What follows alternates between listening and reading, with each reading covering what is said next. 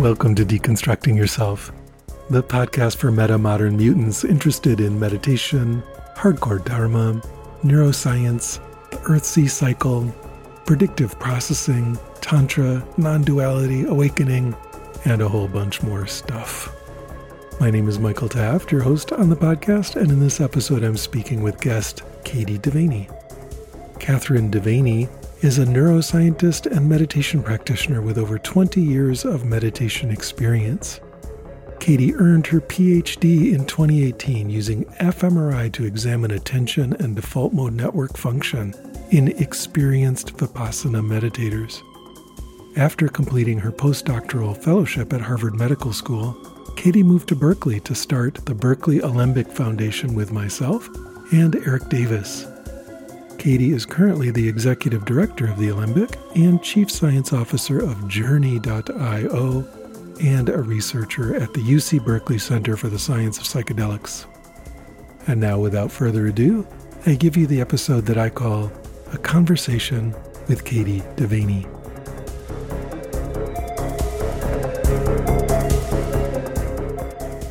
Kati, welcome to the Deconstructing Yourself podcast. Thanks. It's good to be here. It's good to be here. You know, we see each other all the time, so it's kind of funny to be doing this in separate buildings 30 miles apart or something, but uh, this is just convenient for recording. So mm-hmm. thanks for dealing with all that. Happy to. Cool. So, for those listening, Kati and I, and also the illustrious Erik Davis, co founded a nonprofit in the past, what would it be, 18 months?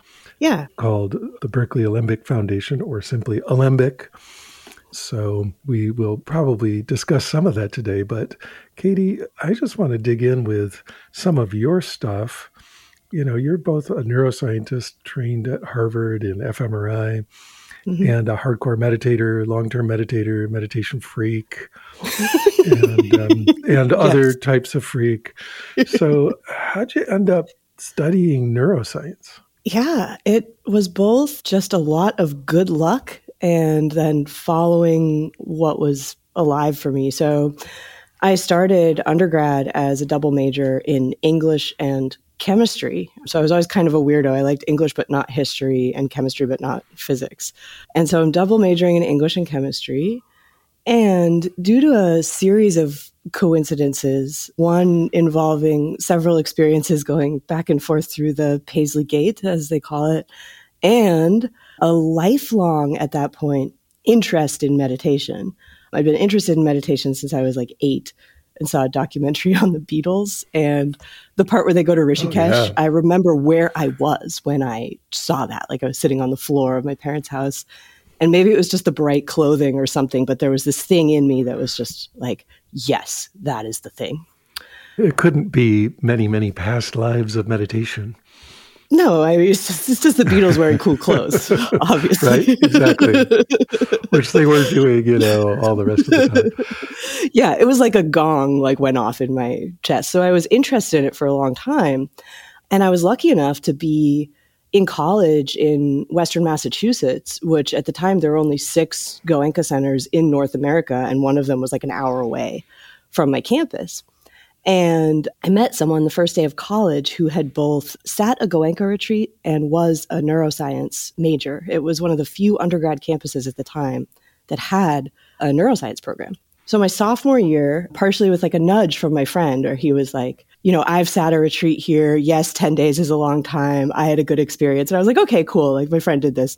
I can do it. I had no idea what I was in for. But I went and sat this 10 day retreat and I came back and partially due to experiences I had on that retreat, and partially due to experiences I had had with altered states of consciousness in the year leading up to the retreat, my inclination was much like, you know, when you're like nine and you take apart the VCR so you could figure out how it works. Yeah, that was my sense with the brain. My way of thinking at the time was, well, all of these different transient and stable consciousness changes that I've experienced have to have neural correlates. And, you know, what am I doing over here studying chemistry when I could be looking at consciousness by looking at into the brain? So for a long time, I was conducting these two lines of inquiry, the sort of like introspective meditative line of inquiry, and then the neuroscience line of inquiry out in the world separately and in parallel.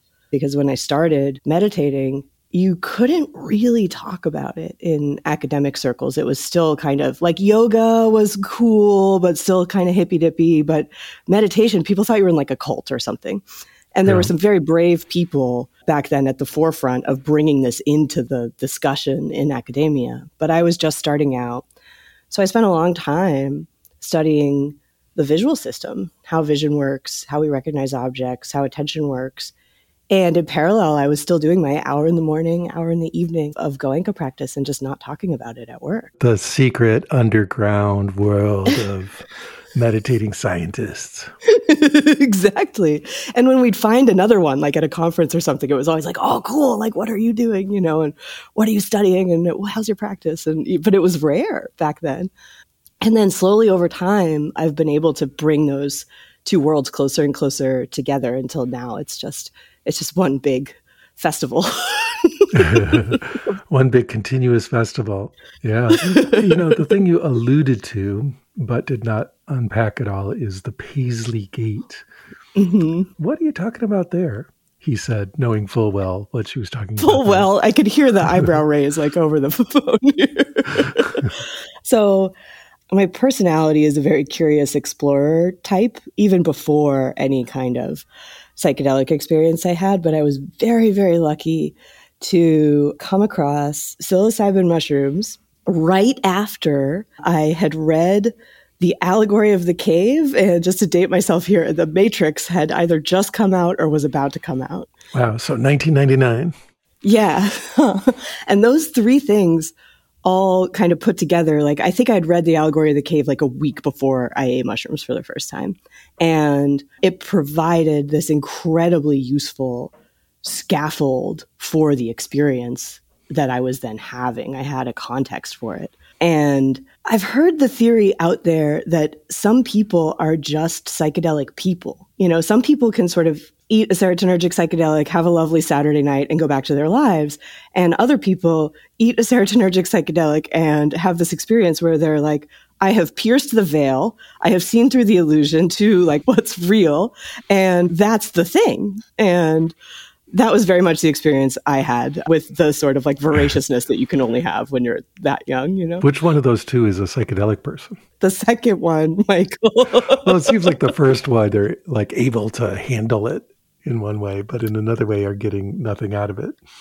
So I'm yeah. just curious. Yeah. I mean, I have this theory. I'll just put this out there. Someone should look at this, and I, I don't have time, but I have this theory that it's probably about 5-HT2A receptor density in the brain. You might be able to predict who's going to like really resonate with serotonergic psychedelics if you could map uh, 5-HT2A receptors and like quantify the individual differences between them. But so interesting. I always thought it would just be you're mildly depressed because you don't have enough serotonin. And you take a psychedelic, and suddenly you've got more than you're used to, and everything just feels good. That's interesting. there's feeling good and then there's like i have seen the truth. Yeah that's true. There's sort of this arc that i think if you have good context for your psychedelic practice where the arc goes through transcendence into immanence where you kind of move from this thing of oh the truth is over there and i'm just one more ceremony i'm just one more journey from really integrating it to you know eventually seeing through that and going into like it's always right here yeah, I'm curious. You're talking about how meditation and neuroscience really fed back into each other. So, how does the triumvirate work, including the Paisley Gate stuff? Yeah. Well, to be honest, it's funny. Before I couldn't admit that I was doing psychedelics, and now I feel funny admitting that I'm not doing them. Well, let's say in the past, how did it work together? Yeah. I mean, I'm a big fan of the kind of Ken Wilber way of thinking where, and this is my own gloss on it, obviously, but you're kind of setting your own vision. Like you're looking out at the path that you want to follow, and you have all your cultural context and all the context that you've chosen that helps you kind of orient and set your compass. And then in my experience, if a psychedelic experience goes well, it can show you where your practice can go. So, you know, that Buddhist metaphor of like crossing the river and then not needing the raft anymore. Or a boat or whatever vehicle you've used to cross the river. Yeah. yeah, whatever vehicle. And psychedelics can kind of catapult you, for better or worse, across to the other side of the river for a little while. And then you always end up back on the side you started, though. And then you can kind of figure out how to navigate back there. And it gives you like a little waypoint to orienteer towards. Yeah, and at least you've seen the other shore partially. Maybe vaguely, maybe with obscurations, but still you have some sense of what that might be like. Yeah. Yeah, exactly. So you have this reference state that then you're working towards. And you know, you never want to confuse the reference state with just living your life well. like the point isn't to be seeing psychedelic dragons all the time, unless that's like really your jam and it's going to make you a better person in your relationships or something. But it gives you a sense of like, okay, if I keep doing this practice, I now have a little bit more of a map. I have a point that I'm orienting towards. Yeah. And so, again, coming back to the question, what about the neuroscience in there? So, the neuroscientific way of thinking and like lens and discoveries that we've been making recently about meditation and I mean the psychedelic science is just taking off like crazy right now.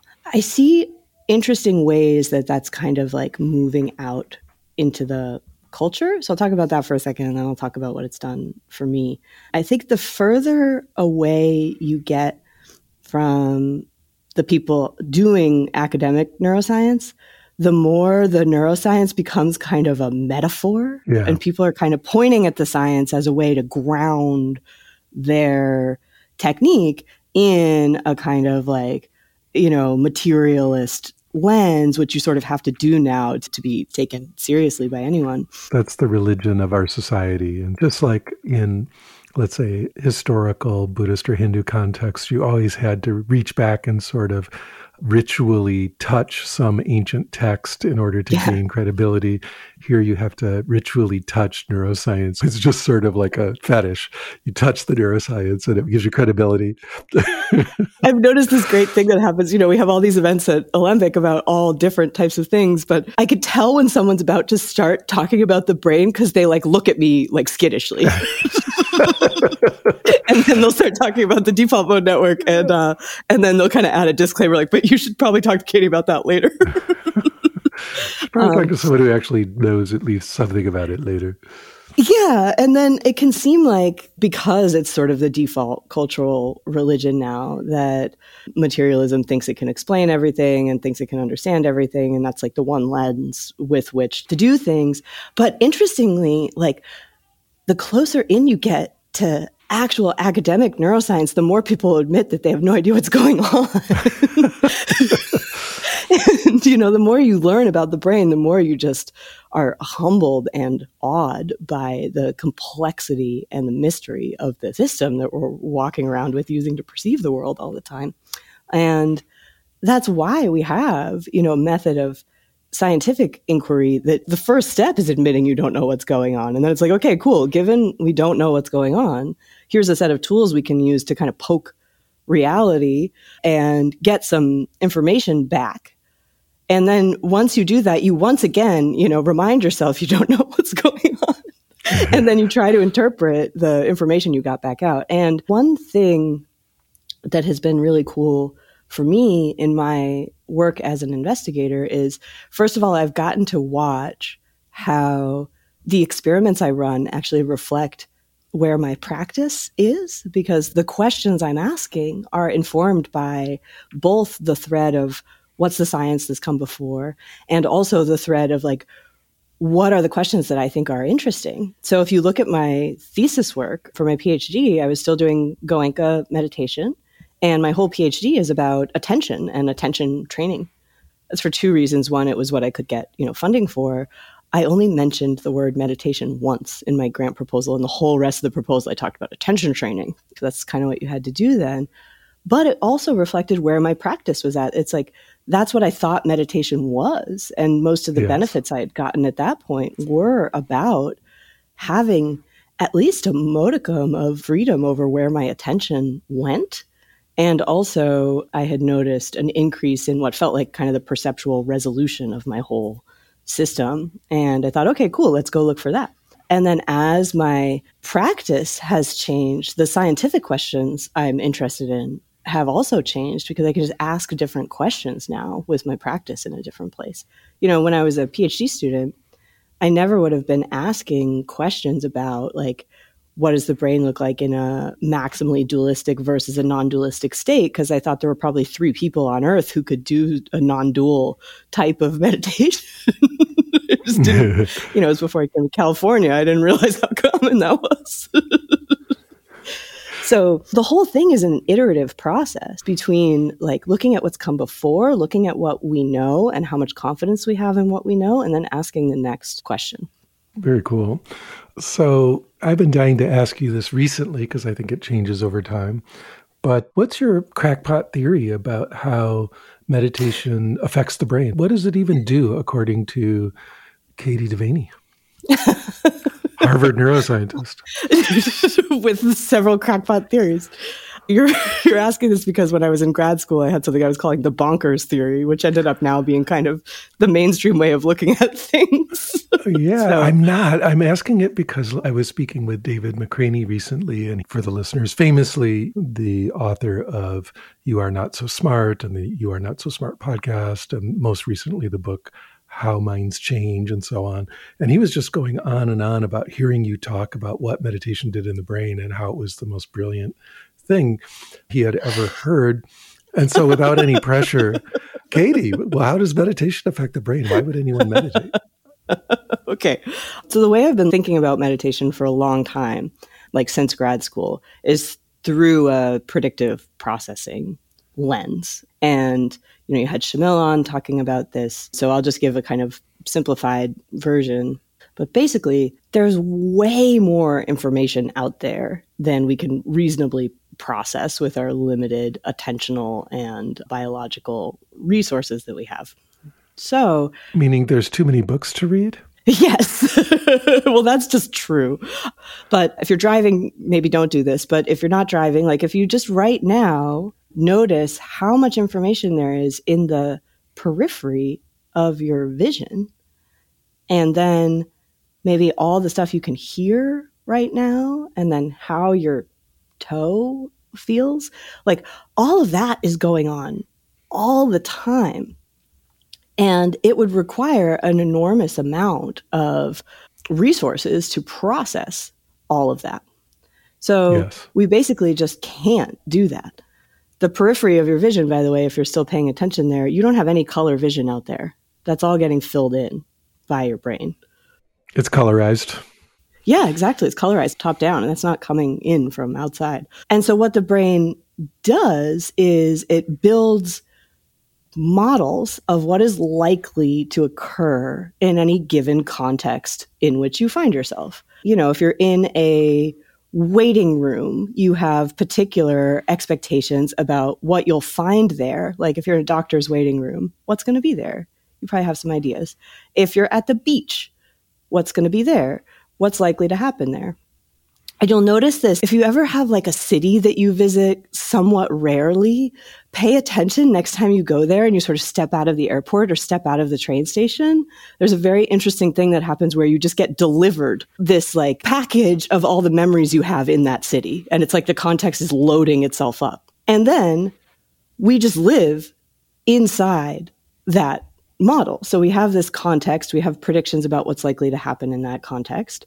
And if the environment matches the prediction well enough, we just say, okay, cool, great. I don't need to process anything here. I can go back to thinking about that thing I did that when I was 12, you know. And we could just navigate based on our contextual predictions.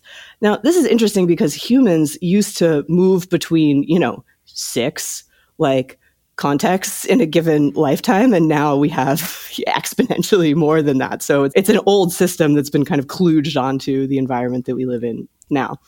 If everything matches the prediction, nothing happens. However, presumably some kind of feeling of pleasantness. Yeah, well, this is part of where we go into crackpot theory. You've got a checker kind of running all the time between what you have predicted and what's actually happening. Yeah. And that checker is just oscillating and looking for anything that's violating the prediction right? In my theory, like running that checker at all is like kind of stressful, right? Because you're, just wondering, like, okay, am I okay? Am I okay? Am I okay? Am I okay? Uh, super relaxing. but because of that checker, if something happens in the environment that you didn't predict, you know, you're at the beach and then along comes a rhinoceros. For a moment, when something happens that has violated a predictive context that you're in, everything stops and the whole perceptual system in the brain kind of opens up and you encode this new element of the environment, in this case, a rhinoceros, with all of the context around it, in this case, the beach. And all of that information is taken in at once and then stored away for future contextual predictions when you have a moment kind of offline when you don't need to be doing something in the world. So this process of prediction updating is something I'm particularly interested in and I was looking at a little bit for my thesis and I'm curious to do more exploration of this. And the reason I find it interesting is that typically we're kind of living in this virtual reality that we've built and we have all of these different kind of perceptual and introspective networks in the brain humming along, maintaining the virtual reality. My theory about what's happening in the default mode network, which is the brain network that comes online when people don't have anything else to do. That's why it's called the default mode network. It's what we default to activating. And this network does things like projecting into the future, remembering the past, and so this is where we get into crackpot territory. My crackpot theory is that the default mode network, when we have idle time, is basically running simulations on the training data of our experience to generate better models for future environments that we need to navigate to generate better predictions. So it's sort of like using the spare cycles to become more efficient. To refine the models. Yeah. Yeah. And then we go out in the world and we've got sort of attention and perception online taking in what we need to navigate a given environment. But most of the information is coming from the prediction about what's likely to happen. And you can see why this makes sense. It's just downsampling the massive amount of data that's out there into a much more manageable way of interacting. Yeah, just to emphasize that point because it's so interesting. It seems as if the only thing that's getting through are prediction errors. Yes. And the rest of it we're filling in from memory. Exactly. And there's a funny other thing just to put out there is that if something happens in the environment that's sort of very close to the prediction, the whole system says, eh, good enough and doesn't encode it. But also, if something happens that's so far outside the prediction, that also doesn't get encoded. So this is not the like, you don't see the gorilla thing. That's more about attention, but it's like, it's literally, some things are actually inconceivable. And so we just ignore them. Is there any actual science about this? I can find a reference for it. I can't cite that off the top of my head. Okay, it's just such a cool idea. I know, isn't that crazy? So there's just all this stuff that it's just too far outside of what we thought of before that we just actually can't process it. But there's this kind of middle zone where, again, like the rhinoceros at the beach example, I was once at an ashram in India and I was walking from like the meditation hall back to my dorm and I turned a corner and there was an elephant I had never seen an elephant before, let alone one that was just like on a human walkway. Just chilling. Just crazy, yeah. And I saw the elephant, uh, fortunately. But that moment, this is what I'm really interested in. That moment when you update a prediction is a very interesting state in the brain because typically when everything's, you know, quote unquote normal and going according to plan, we have all these different cortical networks. There are different kind of ways of parcellating the cortex out, but let's just say there are seven of them. That's like a nice simple parcellation. And these seven networks mostly operate independently of one another. So they're sort of listening to the nodes of each other, but they're not communicating across networks for the most part. And each network has a specialized function. You know, you have one network that does uh, what's called top down attention. Like this is the kind of attention you use when you're reading a book. So you're focusing on one aspect of the environment and filtering out the rest.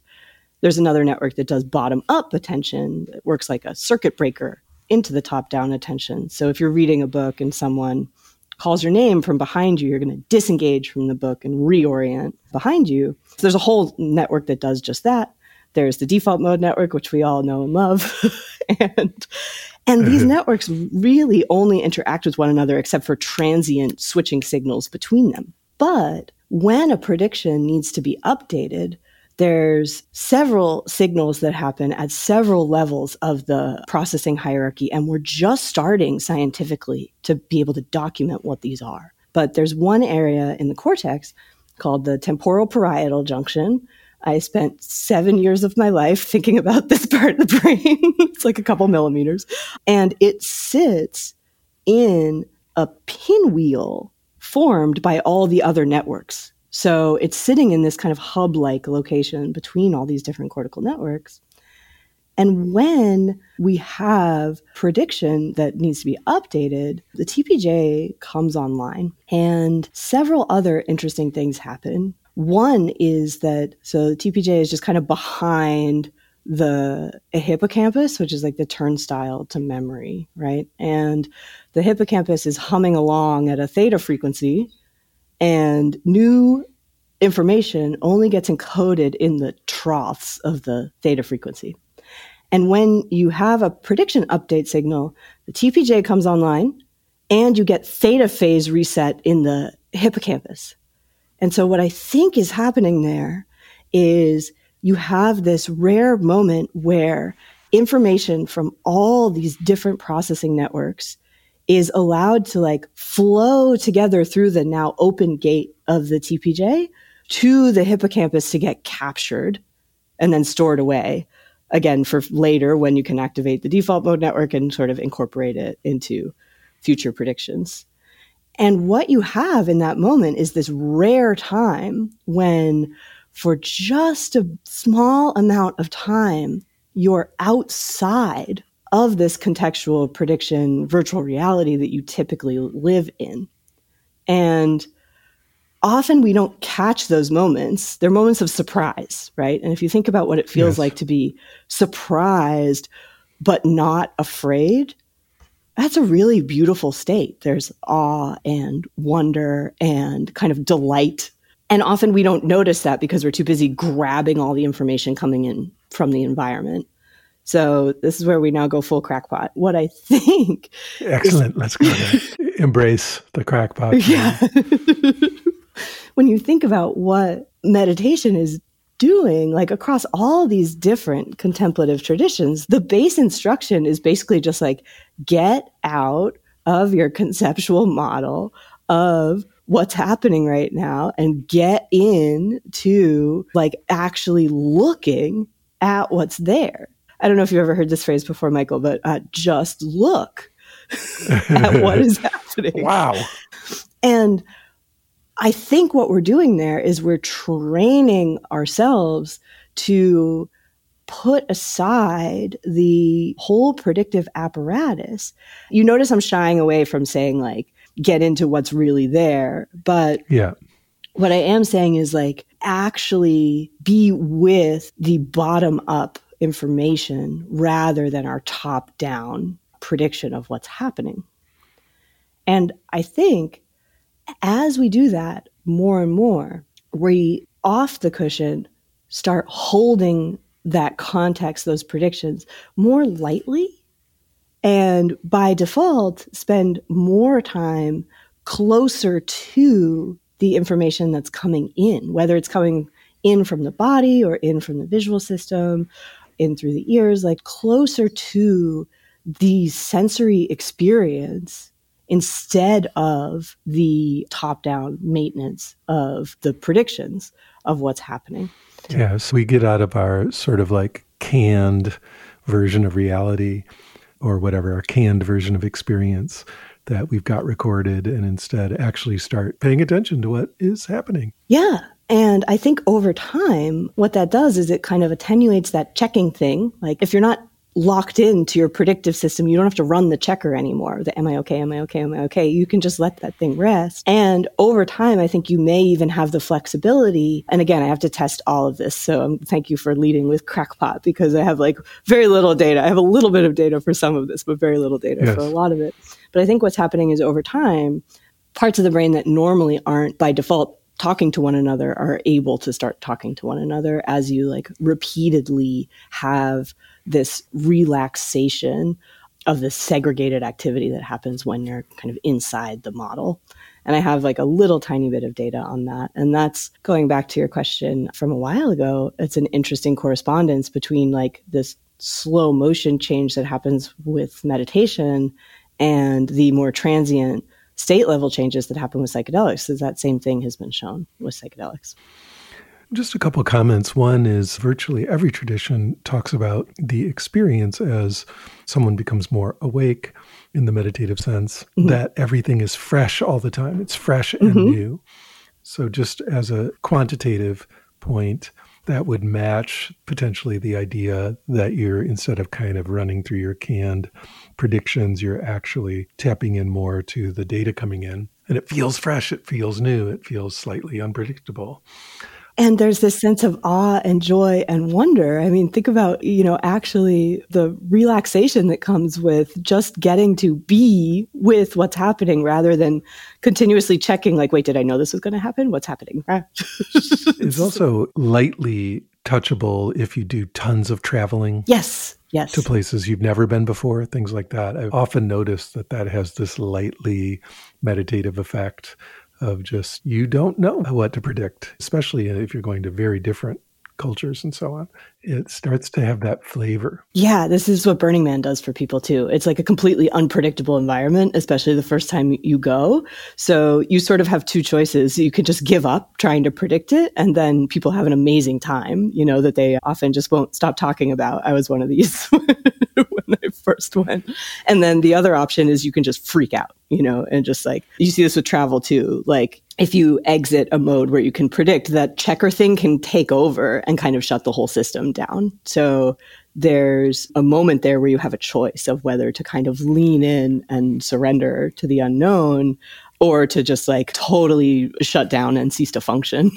Yeah, this separates the travelers from the non travelers, right? If you just surrender into the flow of whatever's happening yes. versus getting all uptight about it. And this is why, you know, we call it a meditation practice. Like one of the things that happens over the course of a practice. I know this happened to me, like eventually my prediction about where my shoulder was relative to my knee started to kind of dissolve as I was able to just be with kind of the body's, you know, map of itself rather than my top down imposition of the body map onto the body.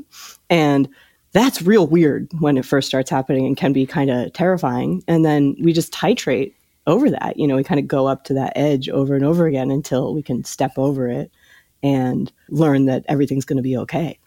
And, you know, that helps with the travel too. Right. That particular one about discovering that your body doesn't, I'll just put it in these terms, think of itself in the way the mind thinks about the body is really mm-hmm. powerful. so beautiful and relaxing. And start to tune into that fact that the body conceptualizes or sees itself or experiences itself more like some kind of cloud of flowy energy than a bunch yeah. of wires and pipes and mechanisms. yes. So, just to go in a different direction with this for a minute, just to challenge it, and I'll set this up with a super intense thing. I was reading some meditation teacher on Twitter the other day. I think it was Kenneth Folk, maybe not, but I think it was Kenneth. And I'll just from memory paraphrase, he said something like looking for neurocorrelates in the brain and trying to understand spirituality and meditation via brain science is like spitting in God's eye. Oh, he said it really strongly like that. And I knew what he meant. It's like there's a sense of reductiveness or people think, well, this is, quote, what's really going on rather than mm-hmm. it's just neural correlates. And there's obviously a way that we can look at pretty colored pictures of the brain and think we understand something. Mm-hmm.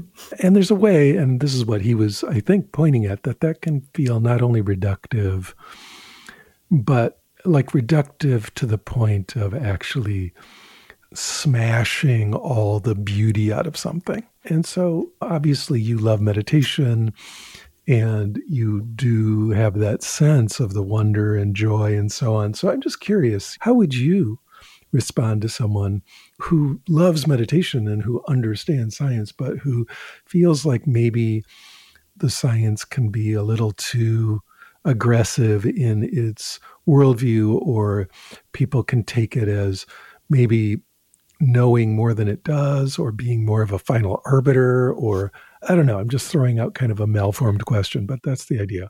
I think this is partially more about culture than it is about science but unfortunately because like you know scientific materialism is the dominant cultural paradigm now they get confused sometimes. And there's a way in which the sort of like reductive materialist frame it can be like violent you know? It's like oh i'm discounting your entire experience unless i can explain it in materialistic terms. And like i mentioned before kind of the closer you get to the people actually doing the science, the more humble they get about what we can know and what we can't know. And I think the important thing, and just to mention, like this is what we're trying to do at Alembic, is to embody this. The important thing is to, the way of knowing and the method of inquiry of scientific investigation as like one thread in the tapestry of ways that you can know things.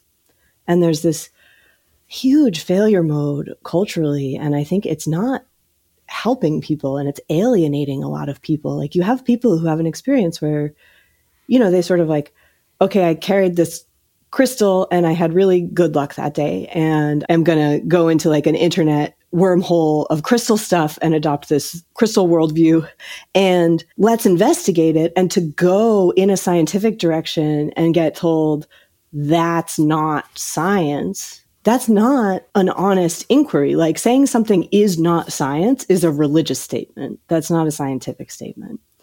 What science is, is a set of tools we can use to investigate reality. And I would hope that, you know, if the crystal person I just made up found the right scientist, they would be able to design an experiment to test some of their hypotheses about crystal stuff. And, you know, you see the same thing with the energy people and like there's all of these different ways of knowing that in their local communities like these people know that this thing works. And it's not doing anyone any favors to just say oh that's not science and push them further away. Scientific investigation has always been and will always be limited by the resolution of our tools and the sophistication of the questions that we can ask. And the history of science is a history of expanding knowledge into new areas that we previously had no information about as the resolution of the tools increases and as the level of the questions increases. And so I think this way of knowing that is kind of a cultural side effect of the reductive materialist frame where there's all sorts of stuff that comes along with that. There's like a snobbery there's an optimizing mindset like oh if we can just find the neural correlates of awakening we can just zap people into awakening and save all this time that they're spending you know going on the beautiful journeys of their lives to India to find a place to meditate and you know just this like super efficient, super optimizing, discount anything that doesn't have a materialistic framework. That worldview is, I don't know if I would go as far as say spitting in God's, it's a lot to say spitting in God's eye, but that worldview can really hurt people. And instead, just backing up and looking at, okay, what is science actually? Like what it is, is this set of tools that we can use as extensions of our own curiosity to investigate our experience. And we can aim those tools at anything we want. And it's not the only set of tools. And I think that attitude counteracts a lot of the sort of like violent optimization that's culturally very prevalent in this reductive materialist frame. Yeah, very good. Thanks for responding to that. Oh, sure. Now, just for the audience, I just want to be totally transparent here and say we're going to just talk about Alembic for a minute. But of course, Kati's the executive director of Alembic. I'm the president of the board. It's like I'm asking this with pretty much total knowledge with the answer to the question. But I just want to do it so that you guys can learn this out there. So, with that background, Kati, so how does all this fit in the Alembic and what are uh, you guys doing at Alembic? well, well, Michael, first I'll talk about the name for a minute because I love this story. And everyone who's been in the space, uh, who's listening right now, is smiling because at least once a month I tell everyone what an alembic is. But we have a joke that the whole point of this. We're an educational nonprofit, and the actual education that's happening is we're just teaching everyone what an alembic is because the three of us thought of the name independently and then subsequently realized we're like some of the only people who know what it is. But an alembic itself was invented by a female alchemist named Mary, and it's a vessel for transformation. And to use an alembic, you place the things you want to transform inside of it, and then you set conditions up in both the environment and in your mind so that the transformation will happen. And the belief was that if conditions in either the environment or the mind weren't correct, the transformation wouldn't happen. So the alembic is a place where mind and matter can meet and transform. And Today, alembics are still used in distillation, distillation of spirits, and in chemistry. So, this is very much in the spirit of what we're doing here. What we're offering is basically a kaleidoscope of different practices, whether it's meditation and movement, psychedelic preparation, integration, and then neuroscience and scientific inquiry and citizen science. And we're offering all of these different things to really embody the worldview that any given practitioner knows what's best for them in any given moment of their practice. So the idea is a practitioner can come in and they can bounce off a bunch of different techniques and practices and ways of knowing until they find the one that resonates with them. And then when they do, all of our teachers here are deep representatives of the traditions from which they are coming, so that when someone finds the thing that's working for them, they'll be able to go really deep with that. And when they're ready to kind of graduate from that or add something different into their repertoire of practices, they can do that. They can switch practices without losing their community. So we're doing things here to build wider community, like we're having concerts and parties and we have these art integration workshops that people can bring their partner to or bring their non-meditating friend or the like Tuesday night people and the Thursday night people can meet each other. So we're building this larger meta community across all these different ways of practices. And the hope is that people can talk about what's going on in their practice, can compare these different views across different practices, but also be able to seamlessly switch practices without losing their friends. So that's really cool as a concept. I think so. But I'm also curious can you describe what's it like on the ground there? I mean, what's the brick and mortar space like? Oh, sure. Yeah. So we have a 5,500 square foot space in South Berkeley, and we have three big practice rooms and then several smaller rooms, a couple lounges and a couple offices, and then one room that's either going to be the neuroscience lab or a sound studio. We will see. So we have one room that has a sprung floor and is soundproof. So we do all the movement stuff in that room. And that's also when we have parties, that's where we put the DJs.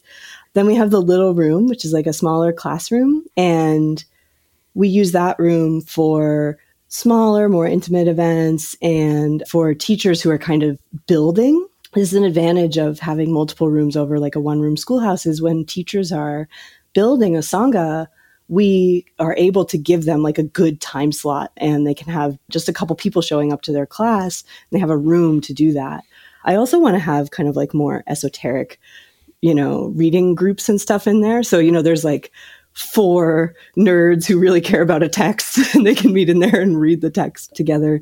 And then the main practice room, which I'm sitting in the back of right now, has enough space for like over 50 meditators on cushions or more in chairs.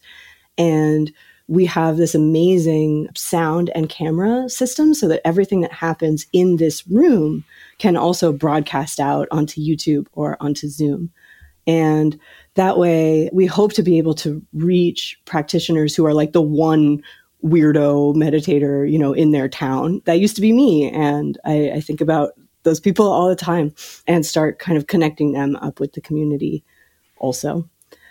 So that's kind of the like layout. And one of the cool things that this allows us to do is that we have the meditation room and the movement room, but we only have one main entrance that we use. Uh, all the rooms have doors, but we use one main entrance. So you come in and you come into a lounge that has tea and couches and a little library, so we want to have a kind of a particle accelerator where the people are coming out of the meditation room and the movement room at the same time and they're all streaming through the lounge and they're able to talk to each other and like, hey, what did you just do in there?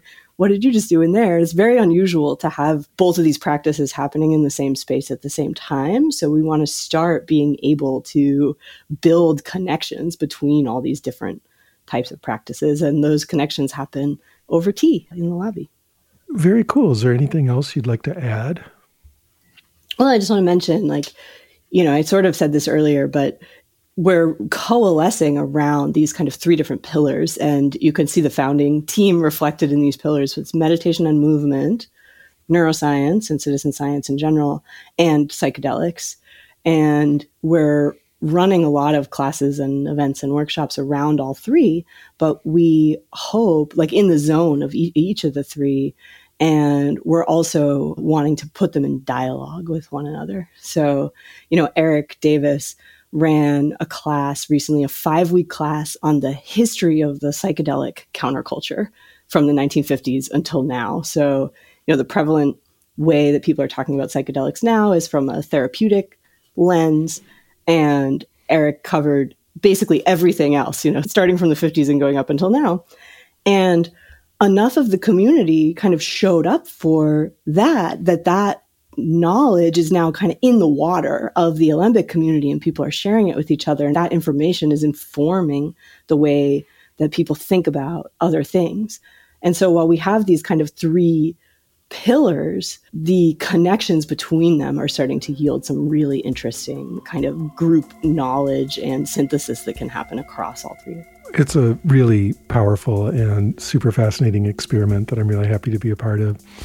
Kati, thank you so much for coming on the show this morning. Yeah, thanks for having me. I hope to talk to you again very soon. I bet we will. I bet we will. All right. Thanks, Michael. Thanks. Bye-bye. Bye.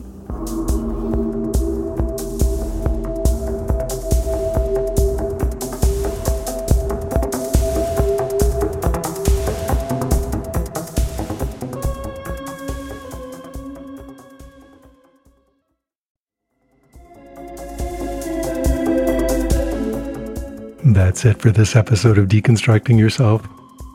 I'd like to let you know about an upcoming retreat with me this summer in Costa Rica. From August 3rd to the 10th, we will come together to focus on non dual meditation practice with a particular theme of embodiment of awakening in meditation and in life. For seven days, I'll be giving non dual meditation teachings, practices, and guided meditations, as well as personal meditation instruction to each member of the group.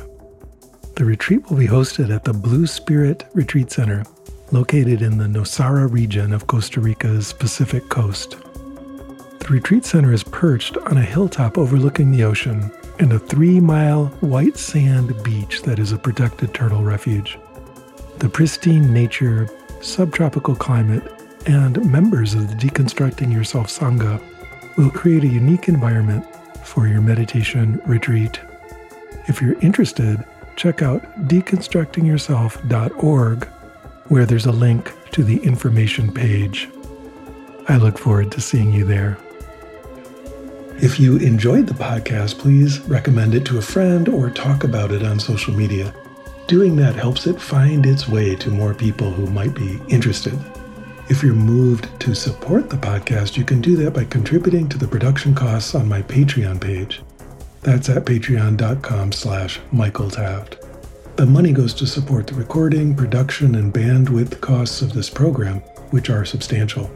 By contributing to Patreon, you're making it possible for me to continue to create and share these conversations as often as possible. A special perk for high level contributors is a monthly or even bi monthly event with me on Zoom, where you can ask me any meditation questions you have. I deeply appreciate your support. I also have a number of free resources for you, beginning with my YouTube channel. There are hundreds of hours of free guided meditations and videos there, so if you're interested, that's quite a large resource and offered to you completely free of charge. The channel address on YouTube is MWT111 or you can just search my name, Michael Taft. I encourage you to subscribe to the channel and join me each week for a new live guided meditation session. If you'd like to interact with a broad community of people interested in meditation, particularly those who engage with my YouTube meditations, I have a free Discord server called Deconstruct You. That's deconstruct and then just the single capital letter U. There are a large number of discussion channels there, and it's free, so hop on the server and introduce yourself. And of course, there's the deconstructingyourself.com website itself, which has articles, interviews, and more about meditation going back over 12 years at this point. So be sure to check that out. Beyond these free options, I also have a number of paid online courses to help you grow and develop in your spiritual practice. You can find out about those either by signing up for my email list at deconstructingyourself.com slash sign up or at the site deconstructingyourself.org. I look forward to seeing you in class. The Deconstructing Yourself podcast has always had excellent sound, which is the result of an amazing audio engineer and amazing human being named Stephen McNamara. He's an all things audio person with many decades of experience in producing music and spoken word audio. If you're interested, you can contact him at his website, yogitar.com. That's Y O G I T A R.com. Music on the Deconstructing Yourself podcast is a track by Peter Baumann entitled Crossing the Abyss from his album Machines of Desire. Thank you for listening.